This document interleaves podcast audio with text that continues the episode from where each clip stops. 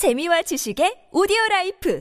팟빵 안녕하세요. 군사돋보기입니다. 그동안 잘 버텨왔던 바흐무트 전선의 우크라이나군이 또다시 위기에 직면하고 있습니다. 현지 시각 3월 19일 여러 러시아 측 OSINT들은 러시아군이 지난 3월 18일, 3월 19일 이틀 동안 또다시 두 개 사단급에 필적하는 어마어마한 병력을 공세에 투입해 바흐무트 북쪽 지역과 남쪽 지역에서 상당한 수준의 전과를 올렸다고 전했는데요. 갑자기 이 같은 상황이 벌어진 이유는 우크라이나군의 탄약이 크게 부족해진 것이 가장 큰 이유라고 합니다. 현재 바흐무트 전선에서 그동안 공세를 가해왔던 바그너 그룹 용병들은 거의 소멸되어 와해된 상황 상황이고 이 때문에 이번 주말 동안의 공세는 러시아 정규군에 의해 이루어진 것으로 파악됩니다. 그래서 이번 공세는 러시아군의 장갑차와 전차 전력들이 대거 동원되었으며 그런 만큼 이틀 동안 총 26대의 러시아군 전차와 30대의 러시아군 장갑차, 16문의 러시아군 야포가 파괴되는 등 장비 손실이 엄청난데요. 전사자 숫자 또한 880명과 710명을 합쳐 총 1590명에 육박합니다. 그러나 이 같은 대규모의 러시아군 공세를 막아내기 위한 우크라이나 방어군 측의 중화기 및 박격포 탄약이 심각하게 부족한 상태라 우크라이나군의 피해 또한 상당했다고 하는데요. 오랜만에 러시아군이 많은 수의 기갑 장비를 동원한 강력한 공세를 실시한 이유 또한 우크라이나군의 탄약이 부족하다는 것을 눈치챘기 때문이라고 합니다. 3월 18일에서 19일 동안 러시아 측은 북쪽에서 제20 근위 차량과 소총 사단을 투입했고 남쪽에서는 제106 근위 공수 사단을 투입해 근접전을 시도했습니다. 바흐무트 도심지 북쪽의 야이드네와 크로모우 지역에서는 러시아군 제20 근위 차량화 소총 사단과 우크라이나 방어군의 격렬한 전투가 벌어졌는데 특히 바흐무트 북쪽 M03 고속도로 일대에서 러시아군은 그동안의 성과와 비교해 상당한 진격을 이뤘다고 러시아 측 OSINT 정보통들은 전하고 있습니다. 우크라이나군은 포탄과 기관 포탄, 박격 포탄이 부족해 안타깝게도 눈앞에 러시아군을 뻔히 보고도 공격할 수 없는 상황이 벌어지고 있다고 하는데요. 그러나 다행히 러시아군이 이틀 동안 6번에서 10번의 축차 돌격을 감행했는데도 불구하고 이를 우크라이나군은 어떻게든 대부분 막아냈다고 합니다. 그러나 부족해진 우크라이나군의 탄약 부족 현상은 원인이 무엇일까요? 천조국 미국은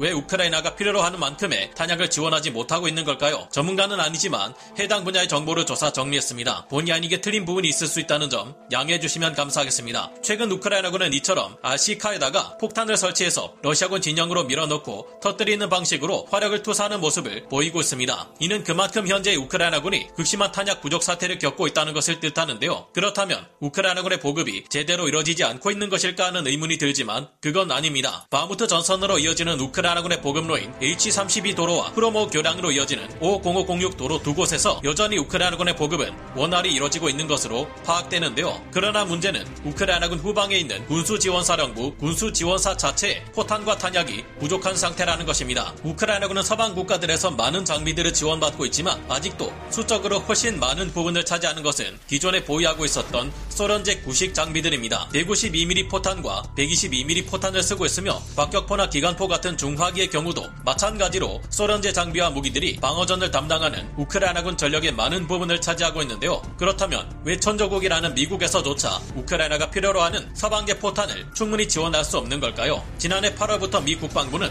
우크라이나로 보낸 군수품이 너무 많아 미국의 비축량을 심각하게 고갈시키고 있어 분쟁 시 미국의 준비 태세를 약화시킨다는 보고를 내놓으며 경고해 왔습니다. 지난해 7월 9일 미 국제전략문제연구소 CSIS의 보고서에 따르면 최근 미국의 생산 속도를 볼 때 우크라이나로 보낸 제블린 대전차 미사일 재고를 보충하는 데는 12년 6개월이 걸린 다는 지적을 내놓으며 문제 심각성을 알리기도 했는데요. 가이츠 의원의 결의안에 따르면 벌써 미국이 지원한 포탄과 소총 및 기관총 탄약 등등 모든 종류의 탄약을 모두 합칠 경우 그 양이 10억 발에 달한다고 합니다. 이 같은 상황은 가까운 미래에 재래식 전력만으로는 러시아를 넘어선 중국을 상대해야 하는 미국에게 있어 큰 위기이자 부담으로 다가옵니다. 3월 16일 월스트리트 저널의 보도에 따르면 미국은 지금까지 우크라이나에 160문의 서방제 155mm 야포와 100만 발의 포탄을 보낸 것으로 밝혀졌으며 이 밖에도 나토 국가들과 다른 서방 국가들이 추가로 포탄을 보낸 것으로 밝혀졌습니다. 우크라이나군은 바흐무트에서 러시아군과 7개월째 소모전을 벌여왔고 벌써 T-80 계열 전차들은 사용할 수 있는 소련제 125mm 포탄이 바닥난 상태라고 하는데요. 기존의 전쟁 방식을 수행하던 미국에게는 월 1만 4,400발의 포탄을 5개의 공장에서 제조하는 것으로 충분했지만 이 정도로는 러시아와 맞서 싸우는 우크라이나에는 부족합니다. 제2차 세계대전 당시 미국은 86개의 공장에서 여러 종류의 포탄을 생산했지만 지금은 5개로 줄어들었으며 80년 이상 된 재래식 탄약 탄약 생산 시설에서 여전히 노후된 제조 장비를 사용하고 있다고 합니다. 현재 우크라이나군은 하루에만 수천 발의 포탄을 사용하고 있으며 한 달 동안 9만 발에 달하는 포탄을 소모하고 있는데요. 전쟁 발발 이후 미국은 155mm 포탄의 생산량을 월 2만 발 단위로 늘렸지만 우크라이나를 지원하고 미래 전쟁을 위해 포탄을 비축하기에는 어림없는 수준입니다. 이 때문에 미 육군은 앞으로 15년 동안 매년 10억 달러 예산을 사용해 미 정부가 소유한 재래식 탄약 제조 시설을 자동화 및 현대화해 월 9만 발의 155mm 포탄을 생산하겠다는 계획을 세웠지만 이것이 가능하려면 2년은 지나야 한다고 합니다. 게다가 미국과 서방 국가들이 지원한 155mm 포탄을 사용하는 서방제 야포들도 현재 3분의 1이 수리가 필요한 상황이라 전장에 동원할 수 없다고 하는데요. 미국은 이 때문에 최근 우리 대한민국, 인도,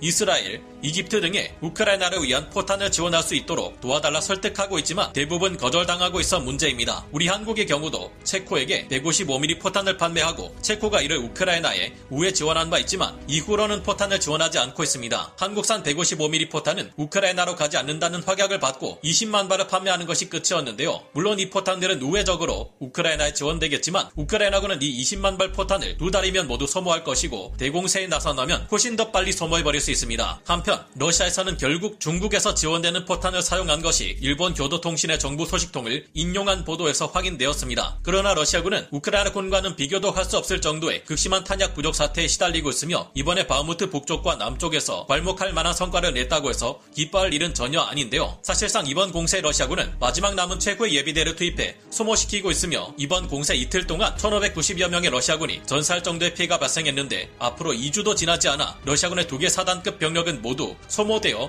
와해될 가능성이 아주 높은 것으로 분석되고 있기 때문입니다. 이런 문제 때문에 최근 러시아군은 바흐무트 전선의 북쪽에 있는 크레미나 전선과 슬로베안스크 전선에서 제144 차량화 소총 사단과 제200 차량화 소총 사단을 끌어와 바흐무트 전선의 공세를 지속하려 하고 있습니다. 이렇게 하면 바흐무트 전선에서 러시아군의 공세는 계속될 수 있겠지만 문제는 크레미나 전선과 슬로베안스크 전선이 취약해져 우크라이나군의 반격에 쉽게 무너질 가능성이 높아진다는 것인데요. 여러 군사 전문가들과 오신트 분석 전문가들은 어떻게든 우크라이나군이 탄약을 끌어모아 약 2주 동안만 바흐무트 전선을 지켜낼 수 있다면 상황은 급변할 것으로 보고 있습니다. 그때부터는 러시아군이 지금보다도 더욱 취약해질 것이며 우크라이나군 기갑부대의 공세를 방해할 다스프티차 현상도 주춤하는 시기이기 때문에 우크라이나군의 대규모 공세에 러시아군이 연쇄적으로 무너질 수 있다는 것입니다. 게다가 4월 초에서 중순쯤이 되면 시작될 것으로 보이는 우크라이나군의 대반격을 예고하듯 우크라이나군 내에서 최근 대규모의 기동 훈련이 진행되는 모습들이 속속 드러나고 있습니다. 이 같은 훈련은 향후 진행될 대규모 공세를 위한 것으로 보이며 여기에는 수많은 험비 차량들과 지뢰 방호 장갑차, MRAP 차량들이 동원되는 모습이 식별되고 있는데요. 우크라이나군이 실질적인 공세 작전 계획을 수립하고 있다는 증거가 더 있는데 여러 곳에서 러시아군의 약점을 파악하기 위한 위력 정찰이 계속되고 있다 는 것입니다. 최근 우크라이나군은 두 개 중대급 규모의 전력을 동원해 바실리카 지역과 오레호브 지역에 위력 정찰 활동을 실시했는데 이곳들은 우크라이나군의 공세가 있을 것으로 예고되었던 자포리자주에 속한 지역들이라 러시아군을 크게 긴장시키고 있을 듯합니다. 이후로도 우크라이나군은 훌리아이폴 일대와 기타 소규모 정착지들의 위력 정찰 활동을 실시할 것으로 예상되는데요. 자포리자 전역에는 러시아군이 현재 4만여 명 정도 배치되어 있는데 만약 우크라이나군이 자포리자주로 정말 대규모 공세를 가하게 된다면 러시아군이 이를 막아낼 여력이 부족할